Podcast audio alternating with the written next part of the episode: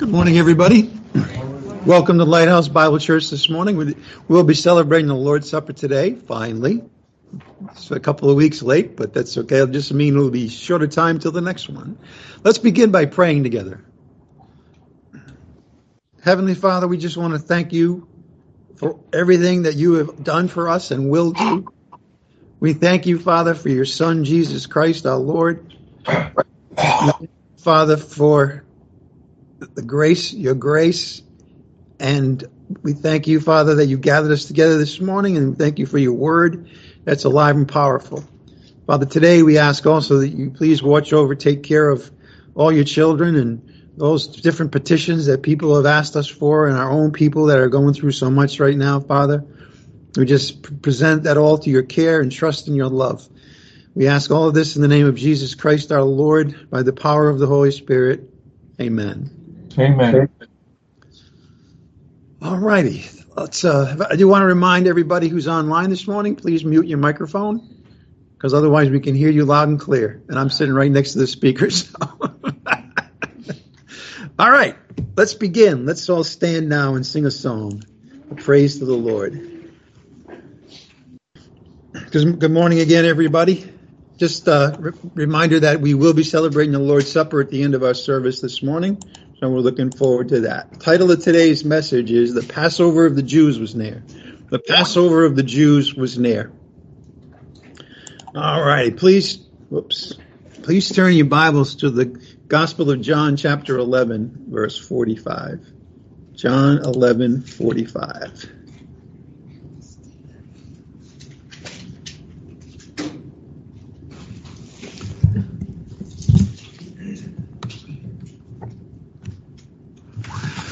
Therefore, many of the Jews who came to Mary and saw what he had done, Jesus, believed in him.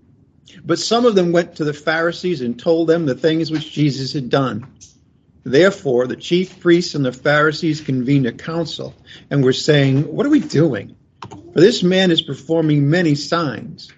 If we let him go on like this, all men will believe in him. And the Romans will come and take away both our place and our nation. Well, one of them, Caiaphas, who was high priest that year, said to them, You know nothing at all, nor do you take into account that it is expedient for you that one man die for the people, and that the whole nation not perish. Now, he did not say this on his own initiative, but being high priest that year, he prophesied that Jesus was going to die for the nation, and not for the nation only, but in order that he might also gather together into one, the children of God who were scattered abroad. So from that day on, they planned together to kill him. Therefore, Jesus no longer continued to walk publicly among the Jews, but went away from there to the country near the wilderness, into a city called Ephraim. And there he stayed with the disciples. Now, the Passover of the Jews was near, and many went up to Jerusalem out of the country before the Passover to purify themselves. So they were, they were seeking for Jesus and were saying to one another as they stood in the temple, What do you think? That he will not come to the feast at all? Now the chief priests and the Pharisees had given orders that if anyone knew where he was, he was to report it so that they might seize him. Our passage this morning describes a time of transition. It's the transition period between the raising of Lazarus from the dead by Jesus Christ in Bethany and what's about to happen back in Bethany, the anointing of Jesus by Mary for his for his burial. So this is a transition time. There are things that are happening. They're setting the stage for what is about to come and tying together and showing the impact of what has just happened, the, the raising of Lazarus from the dead. At this time, Jesus retires with the, with his disciples to the countryside. He, as it were, takes a break. There's time out in the action for Jesus he did everything according to the times set by the Father. And this is no different.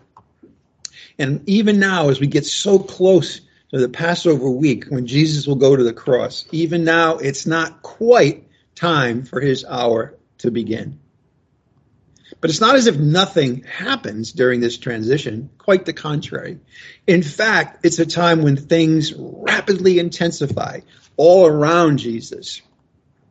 We've seen, first of all, that the council, consisting of chief priests and Pharisees, had launched an all out effort and it was underway to arrest Jesus and put him to death. Look at verse 53. So from that day on, they planned together, notice together, to kill him.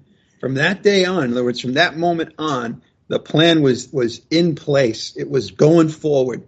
And they continued to work together to figure out anything they had to do in order to kill him. And then look at verse 57. We see again similar statement. Now, the chief priests and the Pharisees had given orders that if anyone, now the pilgrims were coming in to Jerusalem to celebrate the Passover, they were there early so that they may be purified. And many of them were wondering about Jesus, and the Pharisees were very concerned about what was going to happen. And therefore, they gave orders to everybody there that if anyone knew where Jesus was, they were to come to them and report it so that they may capture him, seize him, arrest him.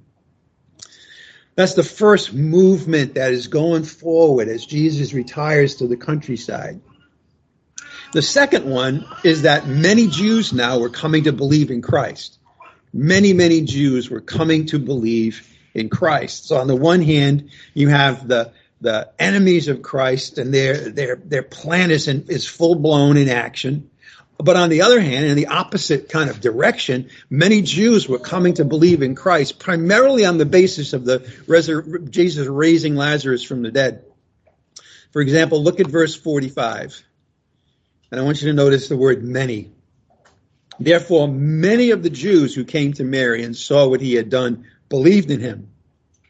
In other words, the, the resurrection of Lazarus from the dead was a stunning event.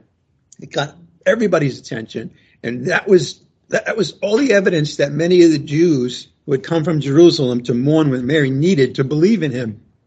So lots of people were believing in him.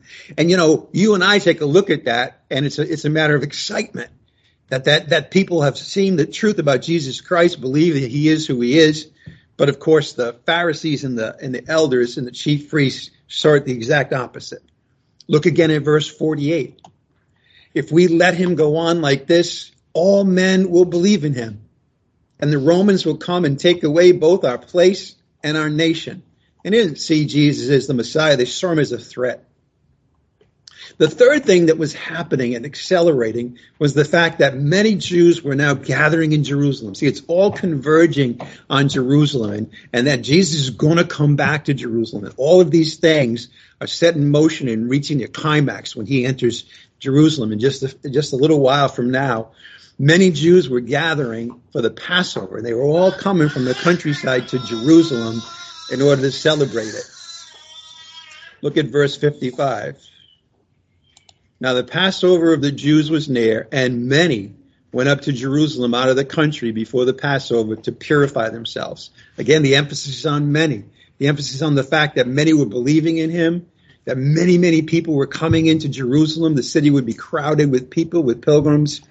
That's the third movement that's going to reach its high point when Jesus returns to Jerusalem. And he will very soon. And when he does, he will find himself directly in the path of an intensifying storm of three directions of the plot to kill him, of many believing in him, and many coming right into one location in Jerusalem. So this morning we'll pick up the narrative now in verse 49. Caiaphas is now responding to the fears that were voiced by the other members of the council. They, they said, what are we doing? He, if, we, if he continues, all men will believe in him. And then verse 49, Caiaphas stands up. He's the high priest that year. By the way, he was high priest for, for 18 years, but, but this is the critical year when he was high priest. And he said to them, you know nothing at all nor do you take into account that it is expedient for you that one man die for the people and that the whole nation not perish. I want you to notice the concern that Caiaphas had was for the, the members of that council. They, they would look looking only at their own situation, what was good for them. It was selfish. They understood. Now you say, well, he did talk about the whole nation not perishing. He did, but he's talking about the impact it would have on them, right? He, they were not looking at, for the best interests of the people. After all, many were believing in Jesus as the Messiah. Now, Caiaphas was a typical uh, Sadducee. What do I mean by that? Well, if you if you uh, there are historical accounts of this time period, independent of the scriptures, and they describe the typical Pharisee. He was rude, abrupt, and arrogant, and that's exactly what Caiaphas is, and he shows it here. He basically turns to the others and says, "You're stupid, you idiot." I mean, that's what he's basically saying. You don't know anything. As far as he was concerned, the answer was staring them right in the face, and all they needed was somebody to state it, and think, and they would be off and running with the plan. Now Caiaphas knew his audience. After all, he was one of them, and he understood at this point in time that they didn't care about the, any finer points of justice or fairness. They weren't there to administer justice or to be fair to Jesus. They only wanted to get rid of their problem that's how they saw this whole thing. It's a big problem. We got to get rid of it. Why? Because they wanted to hold on to their power. They wanted to hold on to their prestige. So what do they do? They make a deal with the devil. Caiaphas made them an offer that they couldn't refuse. Now, the behavior of the council here was was horrific. It was evil. And it's interesting. These were the leaders of the people. These were the representatives of the religion. And yet, and yet, you know, there's uh, the, the book of Proverbs says that there are seven sins which are an abomination to the Lord. Seven sins which are an abomination to the Lord. I'd like you to turn to Proverbs chapter 6. Proverbs chapter 6, verse 16.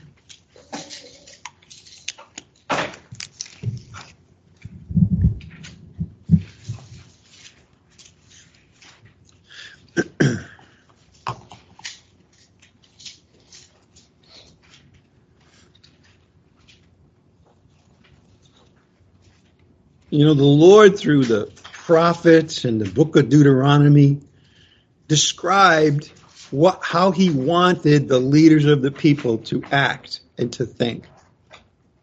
He wanted them to administer justice. He wanted them to think about the best interests of the people. He wanted them to be faithful to, to his word and to understand that they were just there as servants representing the, the, representing the Lord in shepherding the flock. They would be truthful. They would be humble. They would they were to up, uphold the Mosaic law. They were to they to always plan in, in, in favor of the people and their needs. They would have shunned evil. They would have keep peace. They would try to keep peace among the brothers. Well, I got to tell you, this is exactly the opposite of how this council behaved. Look at Proverbs chapter 6, verse 16. There are six things which the Lord hates. Yes, seven which are an abomination to him. What are they? Number one, in verse 17, haughty eyes. This is the sin of pride. This is the sin of, of thinking you're better than other people. Number two, a lying tongue, speaking lies, speaking things that aren't true and hands that shed innocent blood. Now that's the key one because you see, Jesus Christ was completely innocent. And but that, but they saw him as a problem and they were willing to commit this third of the seven abominations, which was to shed innocent blood, not to seek justice, but but to say, you know what? If one person has to die, maybe innocent, but for our benefit, we're gonna we're gonna do it. We're gonna kill him. They shed, they're going to shed, they're about to shed innocent blood. A heart that devises wicked plans. I mean, what better description of what's happening now than hearts that were devising wicked plans to, to arrest Jesus, put him on trial, feet that run rapidly to evil. They were they, they were running towards the, the, the, the goal that they had. They didn't care that what they were doing was evil. They were in favor of it. They were, they were mo- motivated to do it. And then 19, a false witness who utters lies. They were false witnesses to who Jesus was. They should have known who he was. He came into his own, and his own rejected him. They told lies about him. You know, they, they said that this one can't be from God because he heals on the Sabbath, for example. That was a lie. And then finally, one who spreads strife among brothers. So again, here are the seven sins in Proverbs 6, 16 to 19 that the Lord hates, that are an abomination to the Lord. But here's the thing. Caiaphas and his co-conspirators committed every one of them. How blind they had to be. After all, they knew the book of Proverbs. They understood that these were things that were an abomination to the Lord, but they didn't care. So they are so far away from the design that the Lord had for the shepherds and the leaders of the people, and they didn't even recognize it. They, they gave no thought at all to turning and be, to be guided by the scriptures, in other words. They were, to, they were just totally guided by their own selfish interests. That's a big problem. Now, it's interesting that they thought that by scheming and committing evil and putting an innocent man to death, that those schemes would pres- preserve their fiefdom, as it were, that, they, that they, their, their, their authority would be preserved, their ability to rule the people, their, their, their privileges as the leaders, as ones who look, look up to with the highest esteem. And they thought by scheming that they would be able to get that done. Well, they forgot something. They thought that they could, they, they were afraid of the Romans coming, and they thought, we've got to do something. So what if we're committing sins and, and doing evil things and doing things that are an abomination to the Lord. We've got to prevent the Romans from coming after all, but they forgot something. It's the Lord, not the Romans, that decides the fate of the nation and her leaders. It's always the Lord that decides the fate of the nation and of her of the leaders. If the Lord wants leaders to be taken out, they're going to be taken out at a certain point in time. Oh, he'll let things go for a while, but really only to expose the evil that is there in people's hearts. But ultimately, the Lord decides the fate of the nation. If he wants Israel to be preserved, it could be a hundred empires that would convert. As a matter of fact, something like that is going to happen in the last days during the tribulation period, in the battle of Armageddon. The military of the whole world is going to converge on Jerusalem because, but because it's time for the Lord to protect Jerusalem, to, to bring the nation back from the dead, that won't succeed. Why? Because it's the Lord's will that matters. It's the Lord who decides the fate of the nation and her leaders, not the Romans. Well, what was the, what was the will of God in sending Jesus Christ to, to Israel, to Jerusalem at that time? Well, the will of God, even though, even though we know that what happened, put that aside. But if you just say, what was God's desire in offering his son and, and having his son come as his representative? It was so that the people would turn their hearts back to the Lord and that they would recognize that, that Jesus is the son of God. He is the Messiah. He's, they, but they didn't recognize the time of their visitation because they weren't looking at anything except what was going to preserve their nation, their leaders, their power. And it's not the Romans, it's the Lord. Please turn to Jeremiah. Let's go to the prophet Jeremiah now, chapter 7, verse 3. Jeremiah chapter 7, starting in verse 3.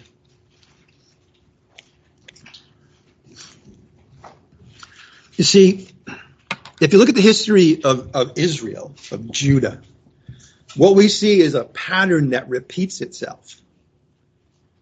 And even though it's it, even though we have the time of the, the Jesus when the, the Pharisees and, and the priests and so forth, they were just actually repeating the behavior of the leaders that had come before them. And the Lord calls out through the prophets, the, primarily the leadership, to mend their ways. And if they don't, then eventually the Lord is going to take out the nation. It happened to the northern kingdom. Okay, the northern kingdom was very evil, more evil than the southern kingdom. But the day came when the Lord brought the Assyrian armies to the north, to Samaria, and they wiped out the northern kingdom. It will, it will never be functioning again. Now, the, there will be the remnant in the last days that will come back and, and, and be joined together with the southern kingdom and its, and its people. But as a nation, it will never be there again. At a certain point in time, the evil was overwhelming, and the Lord acted, and he decides the fate of the nation. Look at Jeremiah chapter 7, verse 3. Thus says the Lord of hosts, the God of Israel, amend your ways and your deeds. You see that? Um, and by the way, it still wasn't too late. You know, I mean, up until the last moment, They could have they could have turned to the scriptures. They could have said, "What are we doing?" They asked the question, "What are we doing?"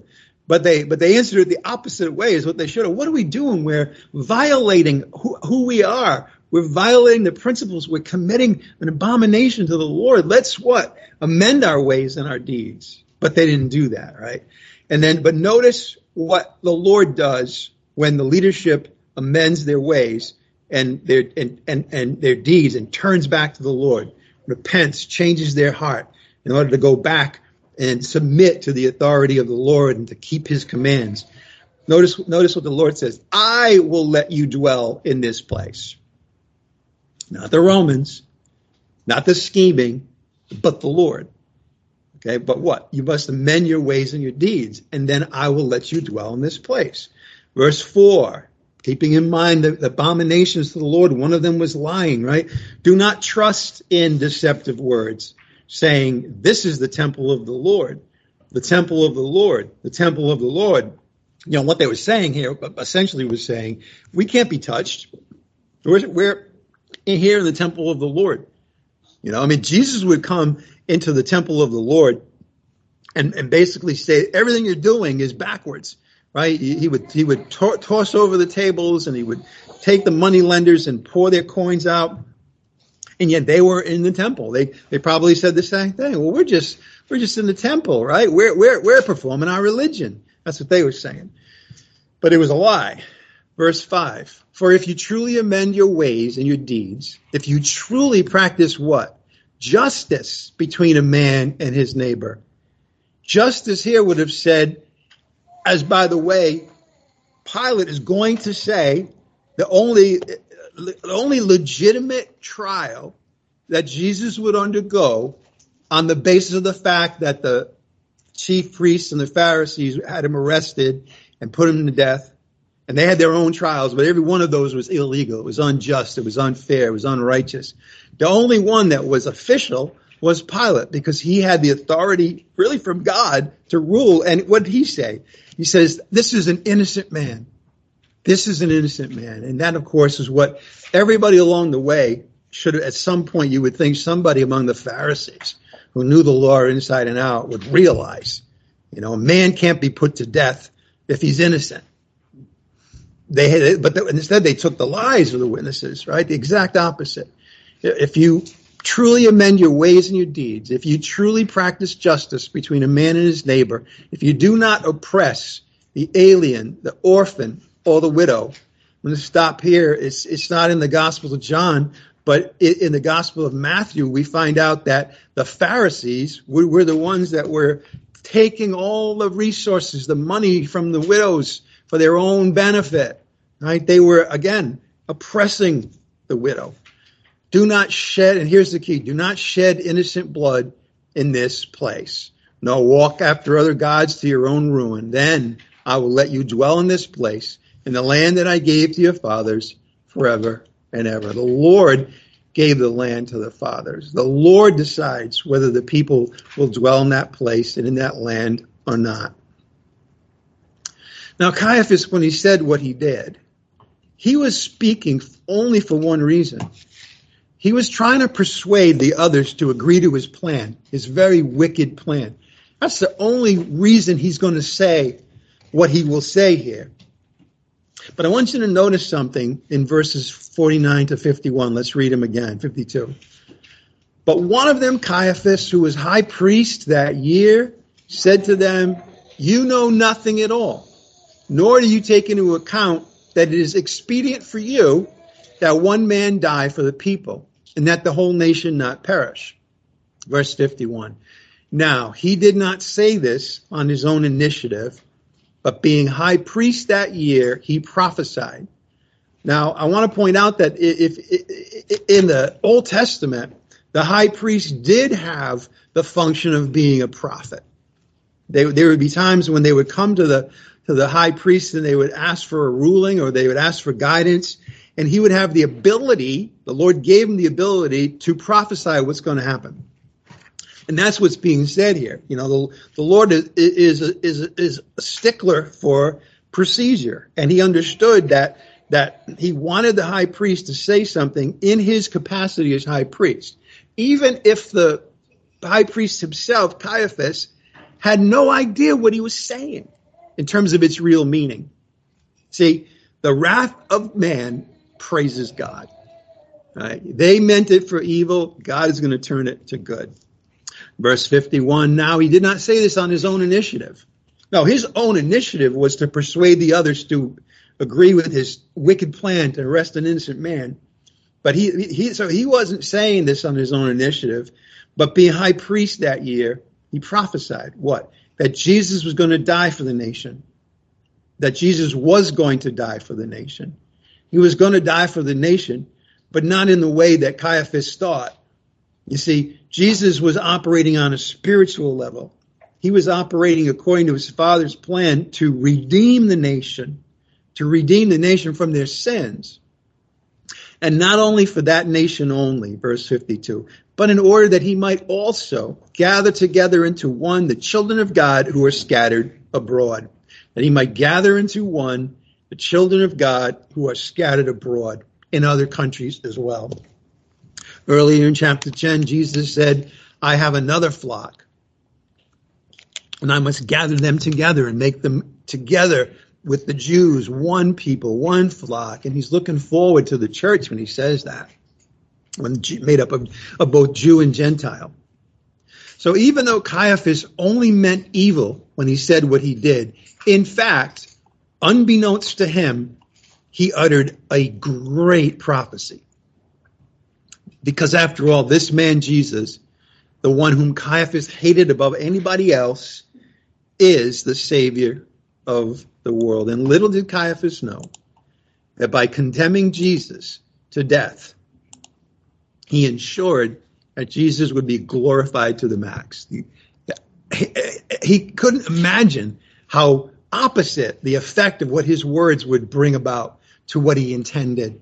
He intended to humiliate Jesus, to put him to death, condemn him. But yet, the series of events that he put into motion with this plot, with this plan, led to that hour when Jesus would be most glorified. I want you to see that now. So please turn to John chapter 12, verse 23.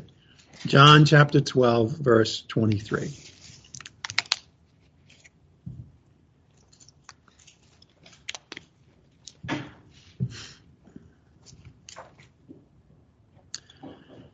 And Jesus answered them, saying, Notice, the hour has come for the Son of Man to be glorified.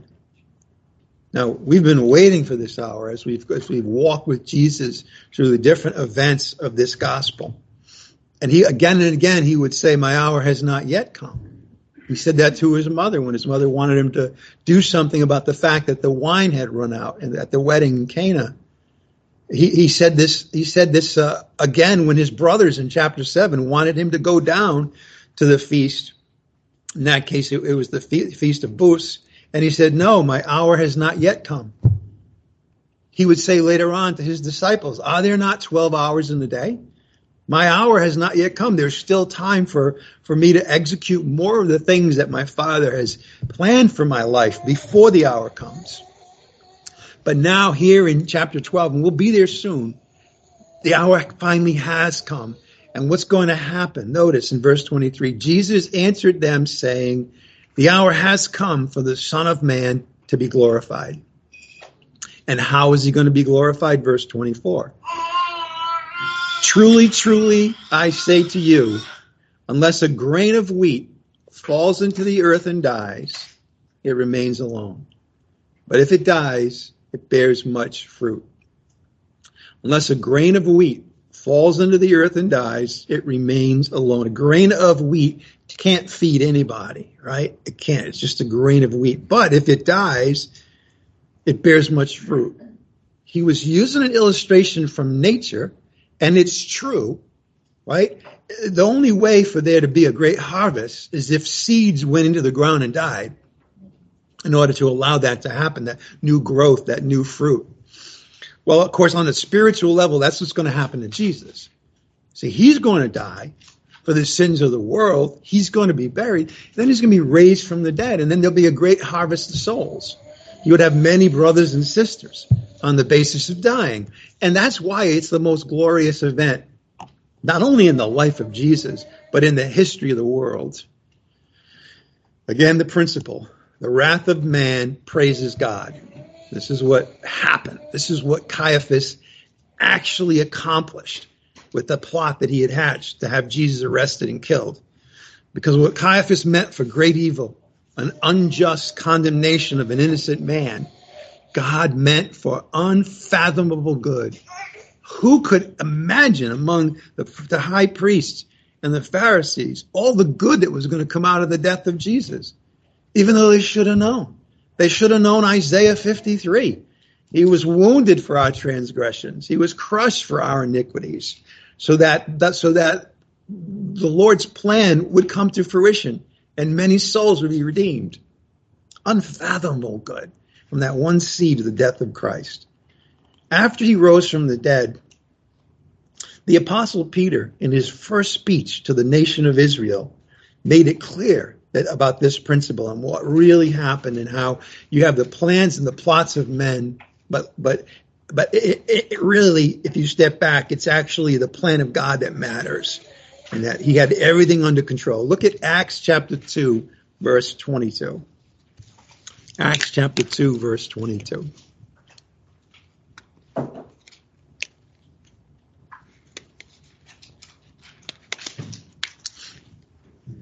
Is after Jesus, of course, is raised from the dead. Is after he's ascended into heaven. The Holy Spirit now comes upon the apostles, and then they preach boldly. And they're preaching what happened at the cross, what happened through the death of Jesus Christ. In a little while, we're going to celebrate the Lord's Supper, and we're going to bring into remembrance ourselves the death of Christ and all that it accomplished, all that it means. Acts chapter 2, verse 22. Men of Israel, listen to these words. Jesus the Nazarene, a man attested to you by God with miracles and wonders and signs which God performed through him in your midst, just as you yourselves know I want you to notice that this is exactly what we've seen in the Gospel of John that Jesus did perform miracles and wonders and signs, but actually not him, right? His Father performed them through him.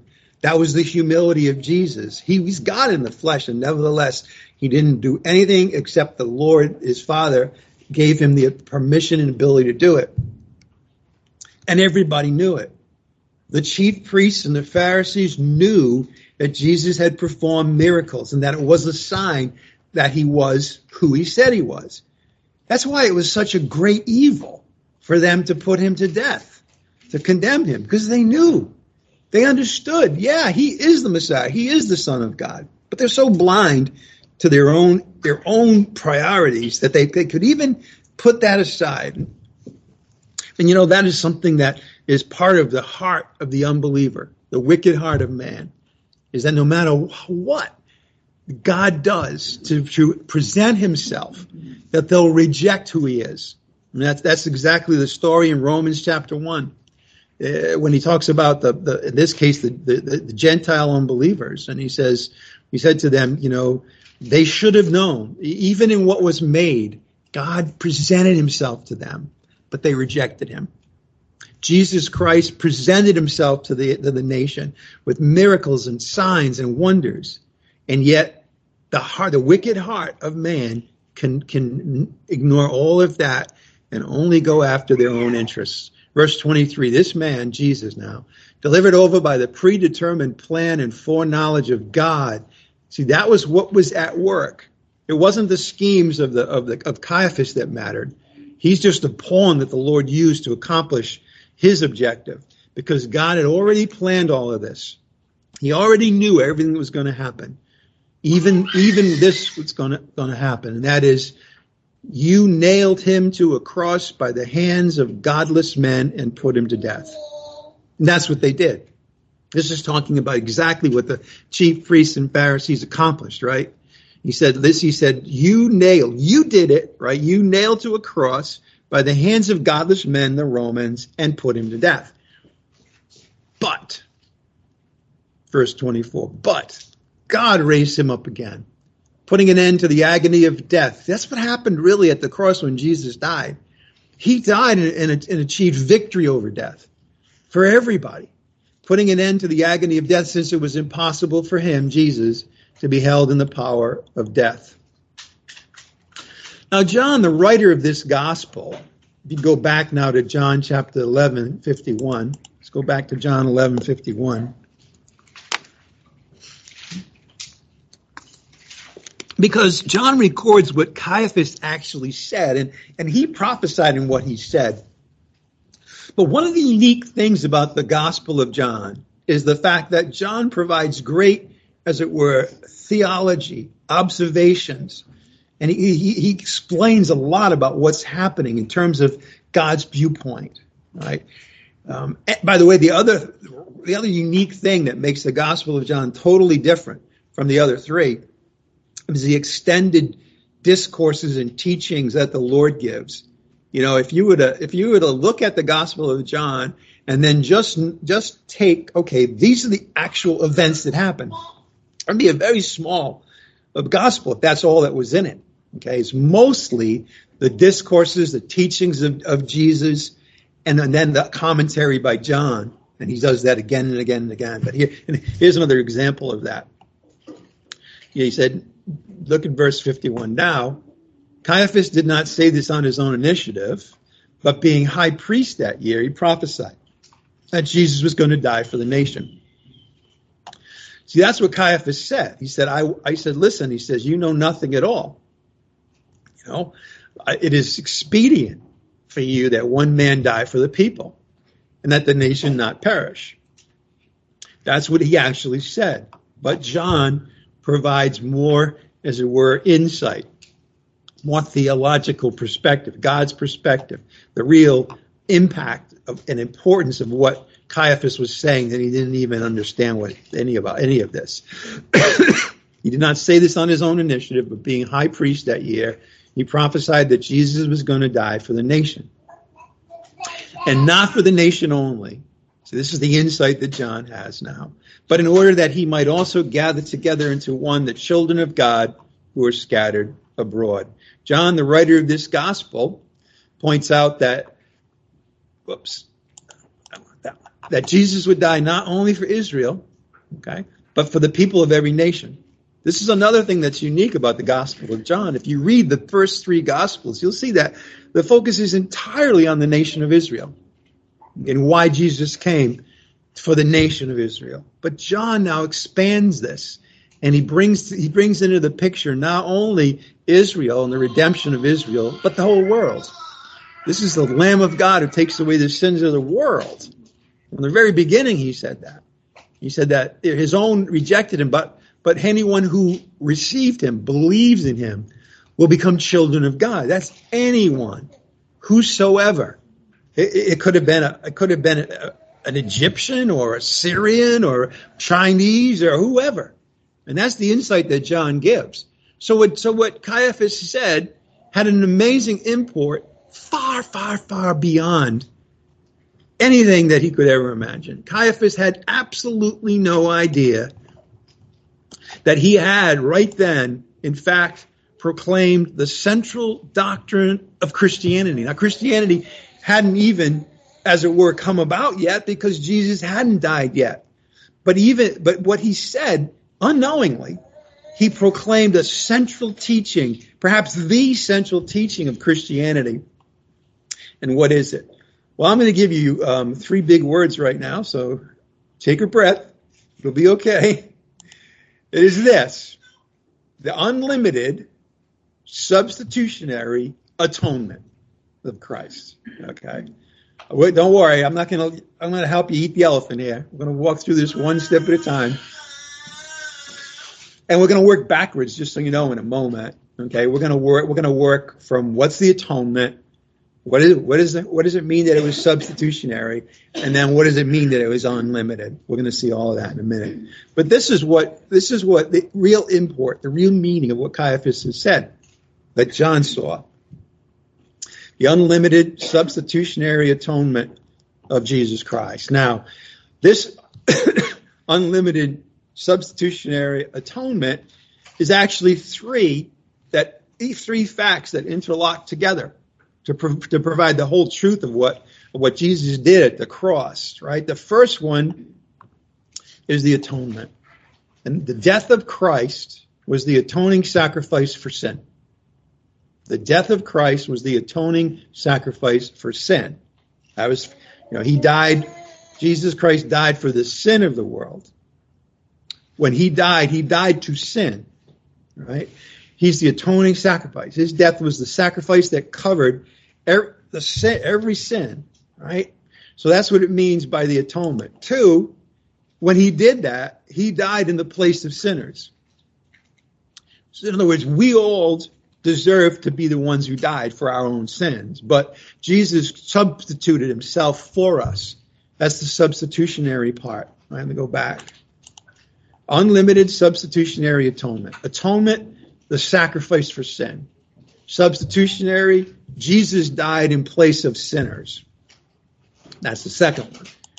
Third one, the unlimited part. Jesus died for the sins of the whole world. He didn't just die for the elect. He died for everybody who ever lived and ever will. Died for every person, no exceptions. No matter who it is that you come across, Jesus died for that person. No matter who it is that you preach the gospel to, you can rest assured that what you're saying is true, that Jesus died for their sins too, and you don't have to blink an eye. That's, that's one of the really confusing parts. It must be for a Calvinist.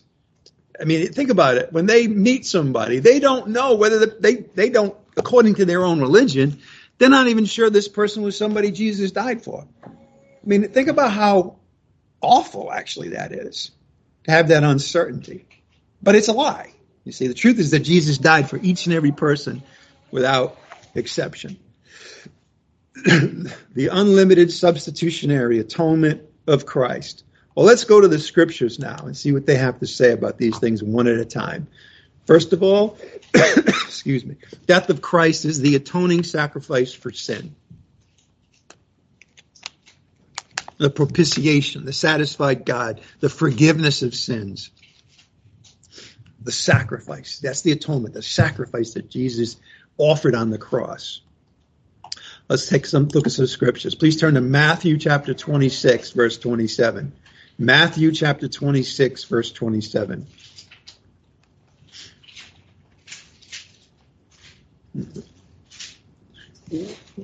Right here in Matthew is, the, is, is when Jesus Christ instituted the Lord's Supper.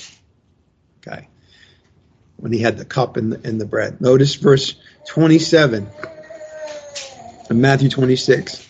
And when he had taken a cup, and given thanks, he gave it to them, saying, Drink from it, all of you, for this is the blood of the covenant.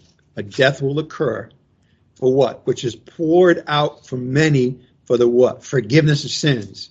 That's the atonement. A sacrificial death for the forgiveness of sins. In the Old Testament, there would be an animal that would die, not for the forgiveness of sins, but to cover them. But Jesus, this is the book of Hebrews, we're going to be there in a minute. His one death was for the forgiveness of sins for everybody who everybody. That was he offered forgiveness through his death. That's the atonement. Look at John now. Go to go to the Gospel of John, chapter one, verse twenty-nine. Jesus is the perfect sacrifice for sin. Look at John 1 29.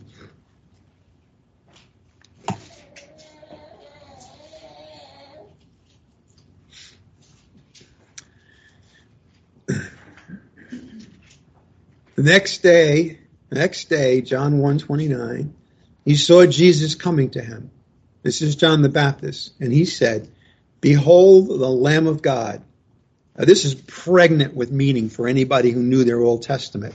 The Lamb. You can follow the Lamb all the way, really, from Genesis 2, Genesis 3, really, all the way through, whether it's whether it's the, the, the animal that was slain to give clothing for Adam and the woman, whether it was the lamb that was the substitute for Abraham's son Isaac on the altar, whether it was the Passover lamb.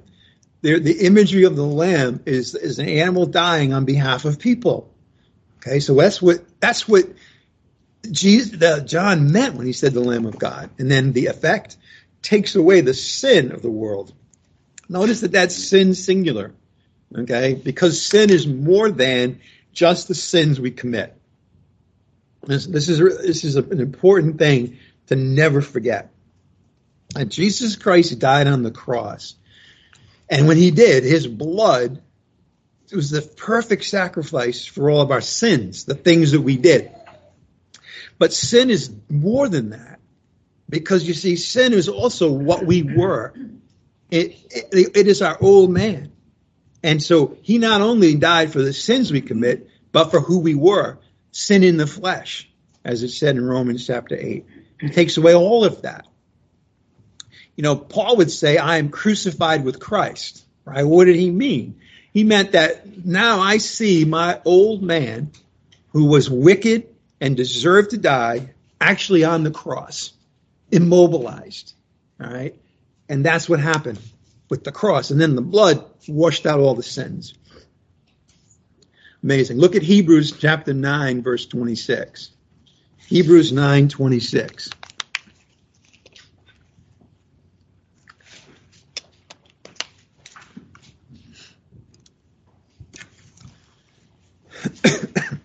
See, this is one of the things you have to remember, by the way, in your spirituality.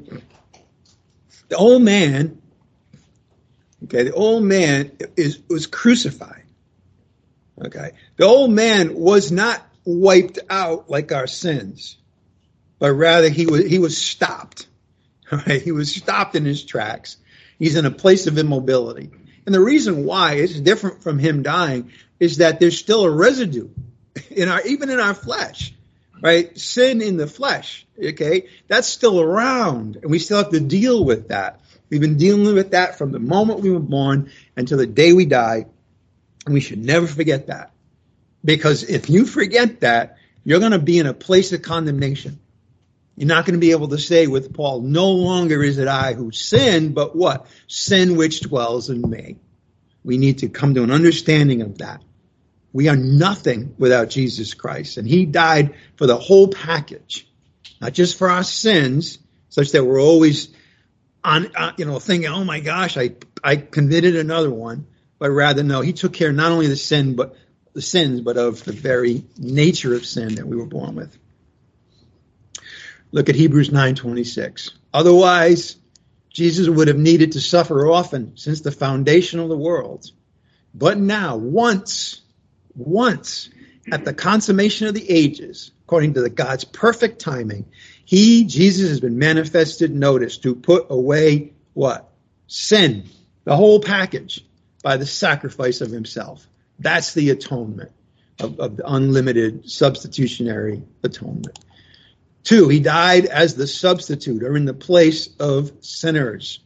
He died, but he took our place. He died for us. Okay. Look at Isaiah chapter 3. This is going to set us up nicely, by the way, for the Lord's Supper, of course.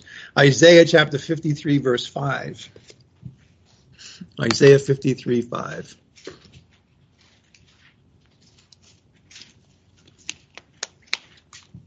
His death was the atoning sacrifice for sin. He put away sin by the sacrifice of himself. But he also died as the substitute. You see, that death that he died, he died instead of us as our substitute. You see, it was our sins, our iniquities. We were guilty, right? We were the ones that were deserving to die, but he stepped in and died for us. That's the substitute part. Isaiah 53, 5. But he was pierced through for our. I want you to notice the he and the our, okay? Not the H O U R, but the O U R, right? Him and us basically. What? He was pierced through. But what? For our transgressions. He was a substitute. He was crushed. But for what? For our iniquities. He was the substitute for our transgressions, our iniquities. But he was pierced. He was crushed instead of us. Look at the next statement. That chastening, right, for our well being fell upon him. Our well being, he was chastened as a substitute. By his scourging, we are healed. Him and us. He just, he stepped in and took the scourging so that we could be healed. We were the ones who were sick, but he stepped in and he took the scourging for us. Why? Verse 6 All of us, like sheep, all of us have gone astray. See, that's the that is the nature of things, right? We we go astray from the womb, the Bible says. All of us like sheep had gone astray. Each of us has turned to his own way. There's no exceptions here. I have gone astray. I have turned to my own way. You know, uh, one time, uh, a, a guy by the name of Chesterton was asked by a publication, What is wrong with the world today? That was the question he got. This was, by the way, 100 years ago almost. What's wrong with the world today? You know what his answer was? I am. I'm what's wrong with the world. Why? Because I have gone astray too. I'm no different. All have sinned and fall short of the glory of God. All of us have turned to his own way. We deserved to be condemned, but instead, what? The Lord has caused the iniquity of us all, ours, to fall on him. That's substitution. That means that Jesus died in our place. You can't really say it much better than what the Lord said through the prophet Isaiah here. But let's see a couple other scriptures. 1 Corinthians chapter 15, verse 3. 1 Corinthians chapter 15, verse 3.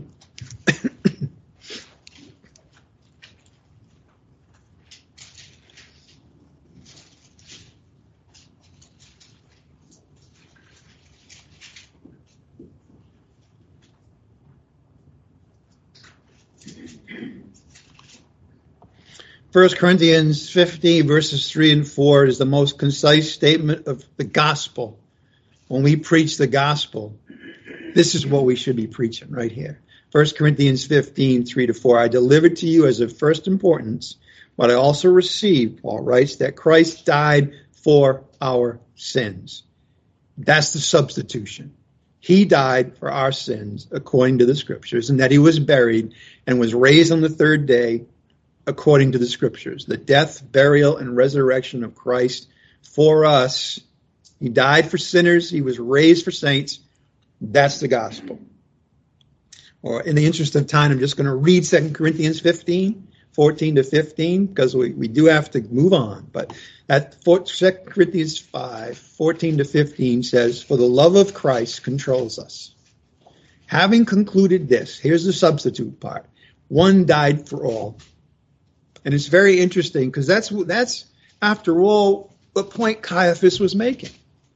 For the wrong reasons, for the total opposite understanding, but one died, Jesus, for all. And it wasn't just for the Jews, it was for everybody.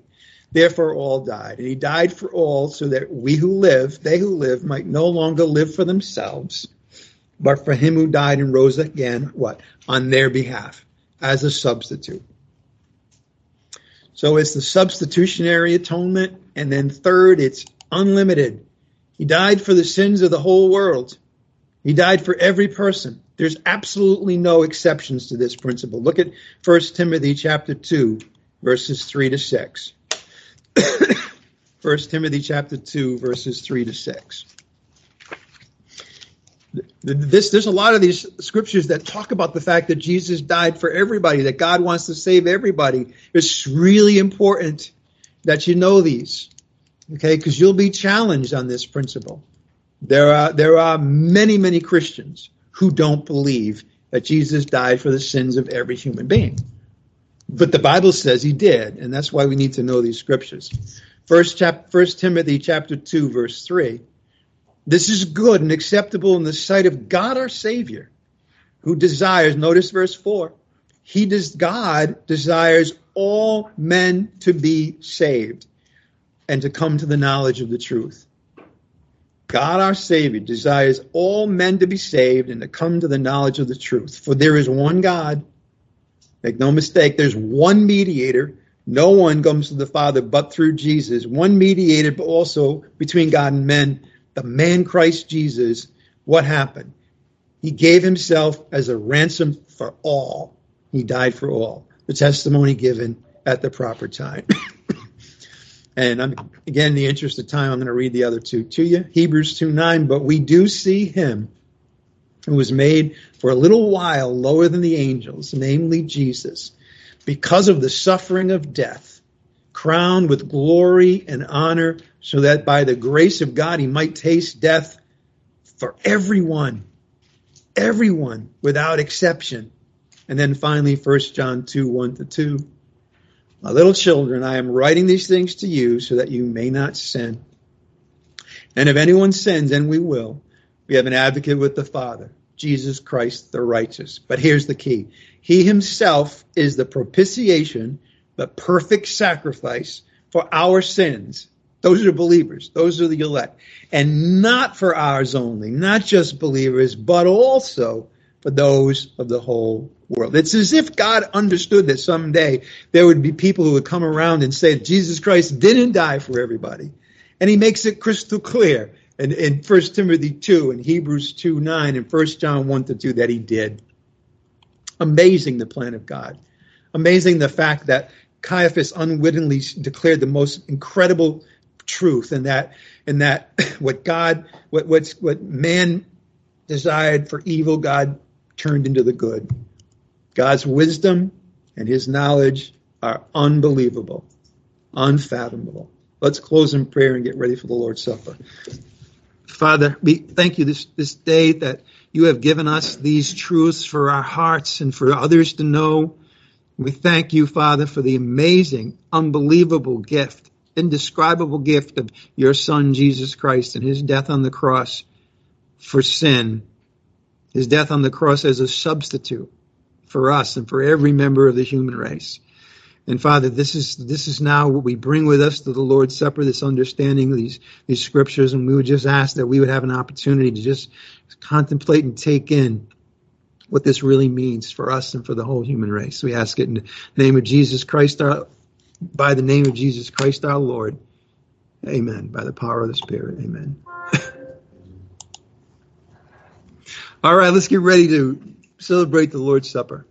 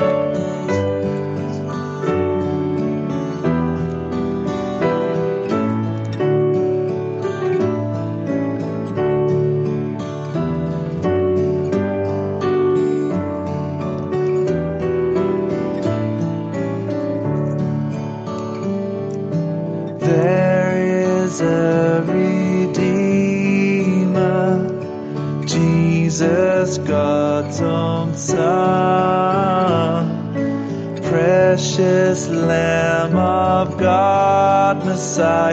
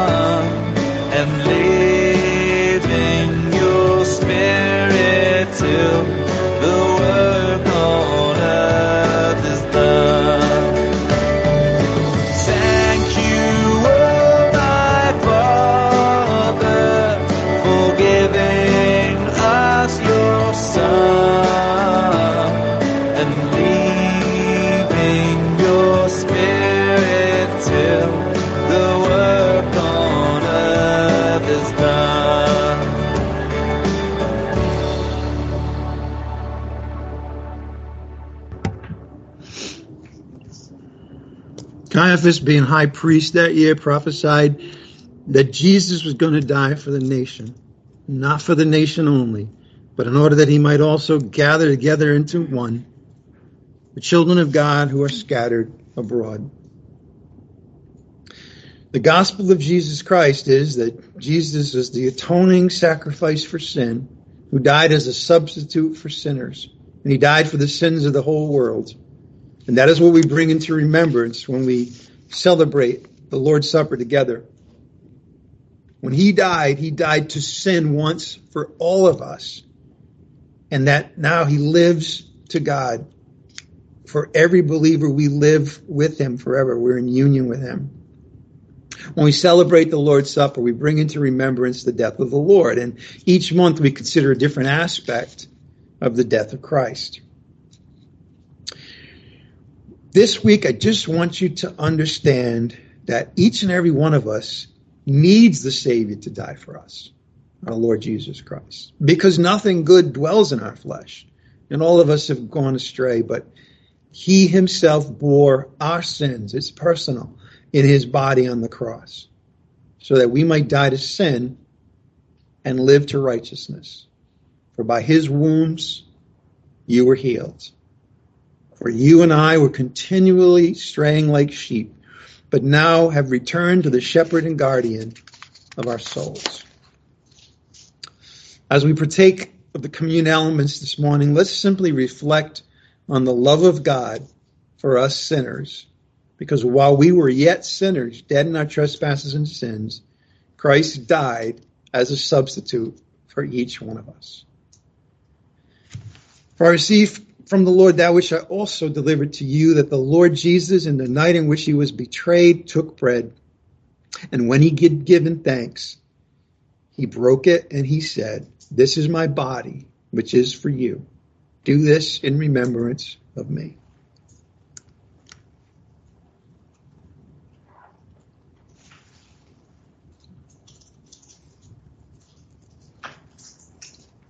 In the same way, he took the cup also after supper, saying, This cup is the new covenant in my blood.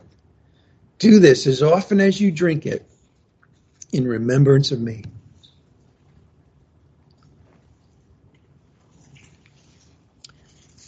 For as often as you eat this bread and drink the cup, you and I proclaim the Lord's death until he comes. Let's close in prayer. Father, help us always to receive anew the truth of the cross every time we celebrate the Lord's Supper, and in fact, every time we open our Bibles. Help us to never get over what He did for us there. Help us, Father, not to not to feel guilty because He's already paid the price for our sins, but rather to be in awe and be humbled by who we were by nature and how Jesus Christ's cross and his blood, his death on the cross, took care of the whole package for us. And help us, Father, to understand he did it for everybody. And then now that we have died to sin, we ought to live to righteousness and help us to live that way every day as well. We can't do it without you, but we can do it all through Christ who strengthens us. We ask in the name of Jesus Christ, by the power of the Holy Spirit. Amen. Amen. Thank you, Pastor. You're welcome, Peter. Yeah, believe it or not, this is the uh, yes, yesterday was the one year anniversary of Ruth going home to be with the Lord. Yes, it was uh, Friday the 13th. Friday, yeah, and um, it can't be, yeah, and uh, of course, we pray for Peter. He and his family uh, had a great memorial, as I understand, to her, and uh, and she's with she's with Jesus, you know, and that's Yes, what we're, so we're all aiming for. So I mean, we're all going to be there someday, but she's done it. She's there now, finished her race. That's All right, so we gather together again on Thursday. All right, six thirty for Bible study, and in the meantime, find opportunities in your day, opening your Bible and simply reflecting on the wonder of what God's done for us. Let's close one more time. Father, thank you so much for your love for us, that we know that nothing will ever come between us and your love in Christ Jesus our Lord. And as that is our as our basis for living, understanding that we've been forgiven. Help us to use this freedom for our for the benefit of one another and for unbelievers that we come across as well. We ask it in Christ's name by the power of the Spirit. Amen. All right, you're dismissed. Enjoy this uh, really hot day in South Florida.